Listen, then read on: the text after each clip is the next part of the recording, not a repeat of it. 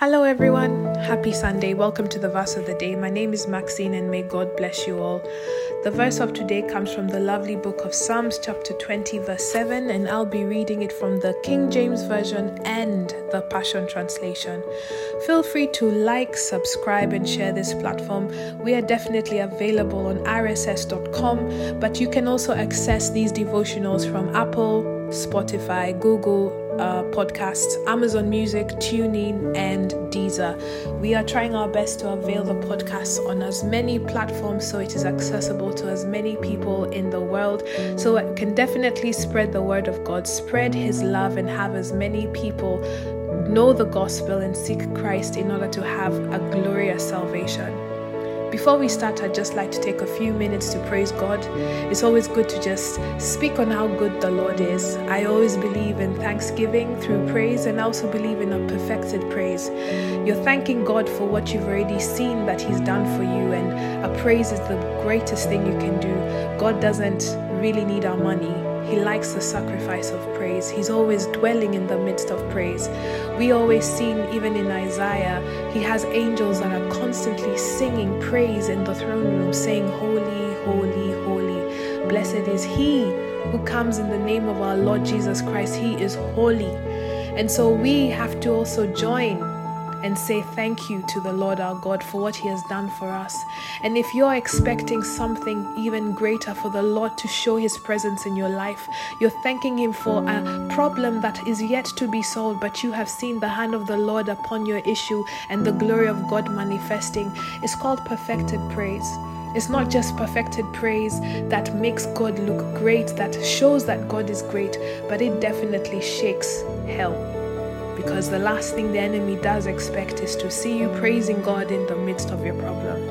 And so, Abba Father, our Lord God who we serve, our Father in heaven, Jesus Christ, the Son of God, and the Holy Spirit, the mighty, mighty Spirit, the Father of all spirits, all power, all authority, all dominion, oh, ratazonde kelerebo shata, belongs to you. We thank you for your presence in our lives. We thank you that you constantly show us that we are in your presence and you are also in our presence. We thank you for the gift of life. We're thankful that we've been able to wake up and see the world and see our loved ones.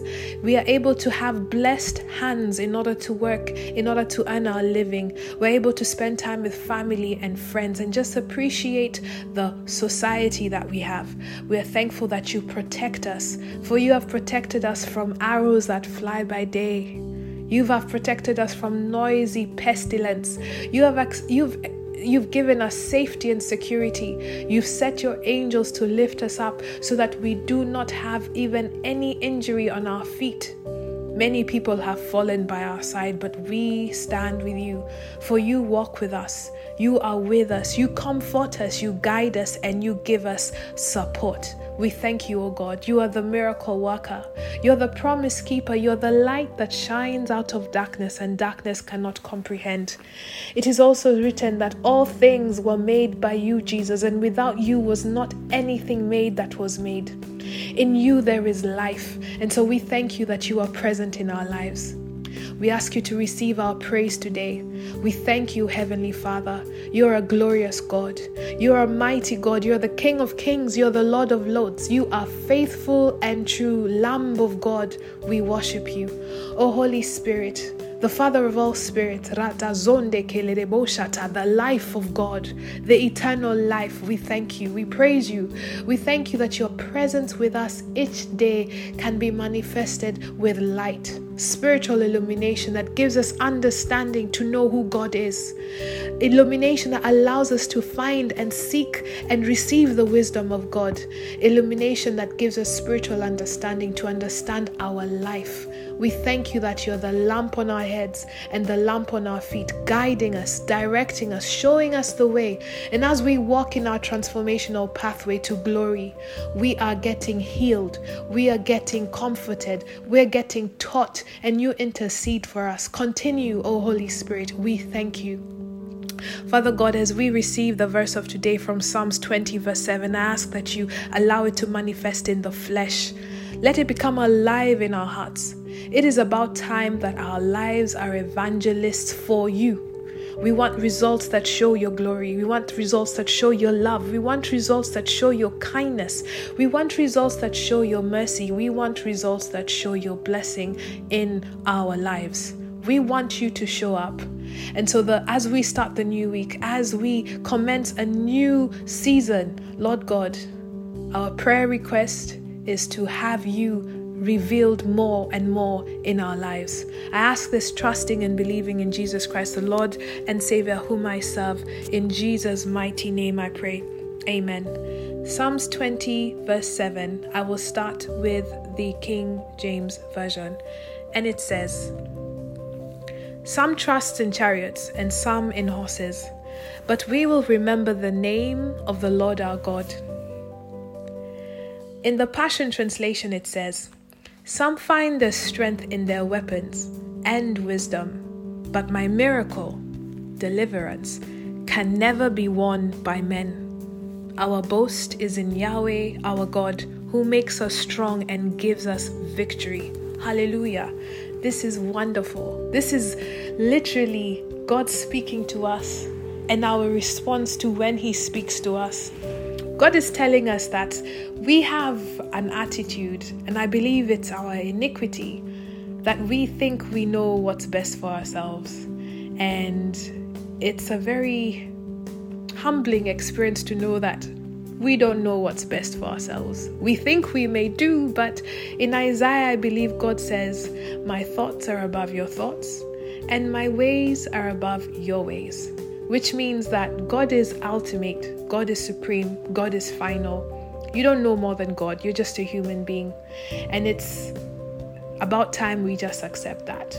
It doesn't mean that we're always wrong all the time, but it means that the way we think, there's a higher way to what we think, and that's in God. And so we should be encouraged because God's not stingy with His knowledge. God's not stingy with His solutions. God's not stingy with His blessings. God's not stingy with His anointings or His ordinances. They are for us to give, to, to freely receive, not to give. They are there for us to freely receive, and He's ready and willing to give us any time we seek Him. There's just a process to it. And one, it takes our faith. And two, it takes obedience. So God is telling us that we find our strength in the weapons we use to defend ourselves. You might be facing an adversary. You might be facing a very tough situation where the whole world's against you or the world's coming for you. You might be in a situation with somebody you care for and love, and they don't see your way, and you're trying to make them see your way. You're showing yourself. You're showing your weapons. And you also seek human wisdom. There are two levels of wisdom. There's the human wisdom, and then there's God's wisdom. And it's nothing, there's nothing wrong with seeking the counsel of men. In fact, it's even encouraged in Proverbs. But we fail to remember that we should seek the counsel of God. We always keep on saying, I'm going to pray and I'm going to ask God for help. I'm going to pray so that God can help me. And you know, when we say that, it sounds like we're going into the prayer room, we're going to our altars, and then we're going to have a conversation with our Lord and Savior. And He said, listen, God loves it. Bring forth your arguments. Bring your petitions. Let's have a discussion. Let's speak on it. And that's the power and the beauty about prayer, because God loves to listen. And when we pray, we seem to say, God, help me. Help me. I want you to do this for me. I need this to happen for me. And we fail to actually say, God, I'm here, and this is my problem. Show me your plan. Show me what I need to do, or show me what needs to happen. We seem to bring God into our plans rather than seek Him for His plan. And I think we need to change that strategy. We need to seek God for His plan. Because He says when He steps in, He gives you a miracle. He delivers a miracle. And the miracle He delivers is deliverance. And we seem to always feel that deliverance is just the removal of demons from bodies, or demo- removal of spirits from people, or it's just the deliverance from Jesus, that the deliverance that Jesus Christ gave us, the sacrifice that he made, the payment for our sins through the death and his resurrection. But deliverance is also being relieved and being freed from what has held you captive, what has held you down, what has brought you down, whoever who's put you down. It could be that situation of financial debt. It could be that marital strife. It could be you're not getting along with your kids. It could be in issues at the workplace. It could be partnership, relationship, Uh, um, stagnation and delays. It could be the lack of spiritual hunger in your spiritual life in pursuing God. It could be the lack of energy to pursue life, to make sure that you're achieving your life goals. It could be anything that's holding you down, that's holding you captive. Jesus is saying that the deliverance you need can never be won by man. So you need to stop trusting and putting your faith in man to sort out your problems. Stop having expectations from man and start having expectations in God. He even goes on to say that when he delivers this miracle to you, you have every right to boast that he is Yahweh, our God, who makes us strong and gives us victory. Now, I don't know about you, but I've not read any part in the Bible where God is defeated. God's always winning. God is always victorious. Lift up your heads, O ye gates. Be lifted, you age-abiding doors, so that the King of glory can come in. Who is this King of glory? And it says, the Lord God mighty, who's mighty and strong in battle. We've seen in the book of Revelations, Jesus comes and he defeats the evil and the enemy, the serpent. There is no defeat that's mentioned about Christ. There's no defeat that's mentioned in God. There's no defeat that's mentioned in the Holy Spirit, because they have all power, all authority, all dominion. Exousia, ragados tashatakalarabashande. I love that. And we need to have our faith and expectation in that. So why are you going to look for man to solve your problems? Why are you going to look for a prophet to solve your problems? Why are you going to seek the prophet's word in order for you to have faith in the word that they're saying, rather than have the faith in the word of God, which he is saying to you? God speaks to us each day. God spoke to a donkey. God spoke to a tree.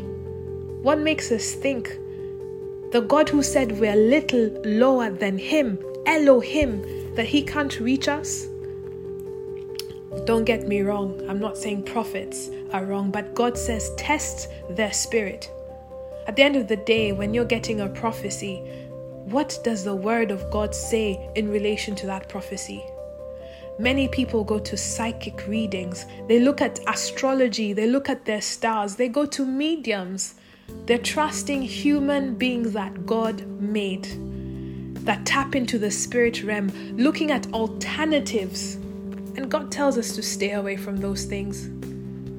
God tells us to stay away from such mediums, such platforms, for they just see certain things in the spirit. But God, who is the author and finisher of faith, the creator of the heavens and earth, the, the man who, the God who made you and knows each and every strand in your hair, has the willingness and readiness to fellowship with you and give you your plan for your life. Tell you this is what you do next.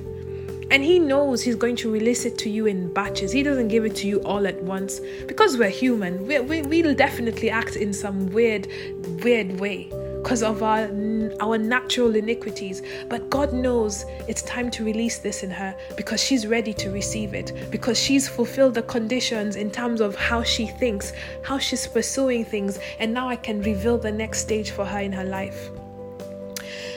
We seem to think that when we take matters in our own hands and what we expect should happen instantly, and we still think that, you know, if I leave it to God to step in, it will take ages, it will take months, it will take years. This is the faith that I have. In the book of John one five, it says, the light that shines out of darkness, and darkness cannot comprehend. That's who Jesus is. So let's look at the book of Acts and remember how we came across Saul of Tarsus. Saul of Tarsus was a man who was keen to kill Christians. He planned their exit. He murdered them without fail. He would go to city after city, plotting how to annihilate the Christians. And on his way to Damascus, he had an agenda. He had a plan. He had strength in his weapons and his wisdom. But a miracle happened. There was deliverance right on the road. Light. Light that blinded him. And a voice that spoke to him and told him what to do. And all he was told is go to someone's house and wait for somebody who will come and he will talk to you. But he got light. And we seem to think it's just light that blinded him. But this was light from God. Saul was once a murderer. And when he interacted with God, he became a different person. So you could be having your agenda and your plan and orchestrating, saying, I have a problem with this person. I need to confront them. I need to have a conversation. We need to make peace. But they're such a difficult person. They don't think. They don't reason. I'm just talking to a wall. But when you leave it to God, when you go to the prayer altar and say, God, tell me what I need to do, but you tell me what the plan is, because I don't know. I'm unable. I'm depending on you. God steps in and can even change that person three sixty, so that when you meet them the next time, they are clearly not the person you interacted with. Case in point, Saul. Light that shines out of darkness, and darkness cannot comprehend. And the next time we're hearing about Paul, he's preaching, he's enduring suffering. He is a servant of Christ who was once a murderer. What can God not do? God can do the impossible. You might have a stubborn person who is literally dark. And having God step into their lives just because you asked him to, to, to, to do it for you, to deliver. If God can talk to a tree and make it die, God spoke to a donkey, God speaks to stones, God brought out a coin from a fish, God parted the Red Sea, what can he not do? Give your life to God.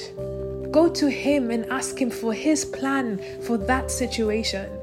We can only know as much, for our ways are not above his ways. Our thoughts are not above his thoughts. And it takes trust, it takes faith, and it takes patience. And let no one lie to you. It is not easy. It is not easy. But you have to keep on building your faith and trust and patience in God. Because when God steps in, listen, we could see even the people who are with Saul knew something was happening and they were scared. That means the impact that was in Saul's life was felt by those around him. So when God moves, not only will you feel it, not only will you see it, but even the people around you will see it. Take that step. Surrender to God. Depend on him. Seek him and ask him, what's the plan? And then be that person who can see the miracle, the deliverance delivered to you personally. And you can boast in your God and say, that is my God, my Yahweh, who gives me victory. I hope this is something that will encourage you as you face your adversities. Heavenly Father, I come before you asking you to bless the listener. I ask you to bless them as they receive this word. I ask you to give us the hearts to just let go and allow you to step in so we can hear from you and you can show us the way that we need to know. You can tell us what to do. And so this week, as we start the week, I ask the listener to embrace your advice, to embrace your guidance, to embrace your direction. For you are leading us to a path of light that will eliminate darkness, that will have an impact not only to us, but those who are around us. Ask that you receive our brokenness. Ask that you receive our iniquities. Ask that you receive the fact that we are truly contrite. And whatever has left us and what is empty in us, God, fill it up. Fill it up with your oil. Fill it up with your blessings. Fill it up with your presence. We just want more and more of you each day. And so as the listener starts their week, I pray for your knowledge. I pray for your wisdom, and I pray for your spiritual understanding. Let it be imparted into us through the power of the Holy Spirit. Holy, holy Jesus, keep on interceding for us for this specific request, so that we can have spiritual illumination, so that we can have light, so we can be that light that shines out of darkness. And you can definitely tell us, arise, Maxine, for the glory of God is upon you. The light that shines in this world that is dark.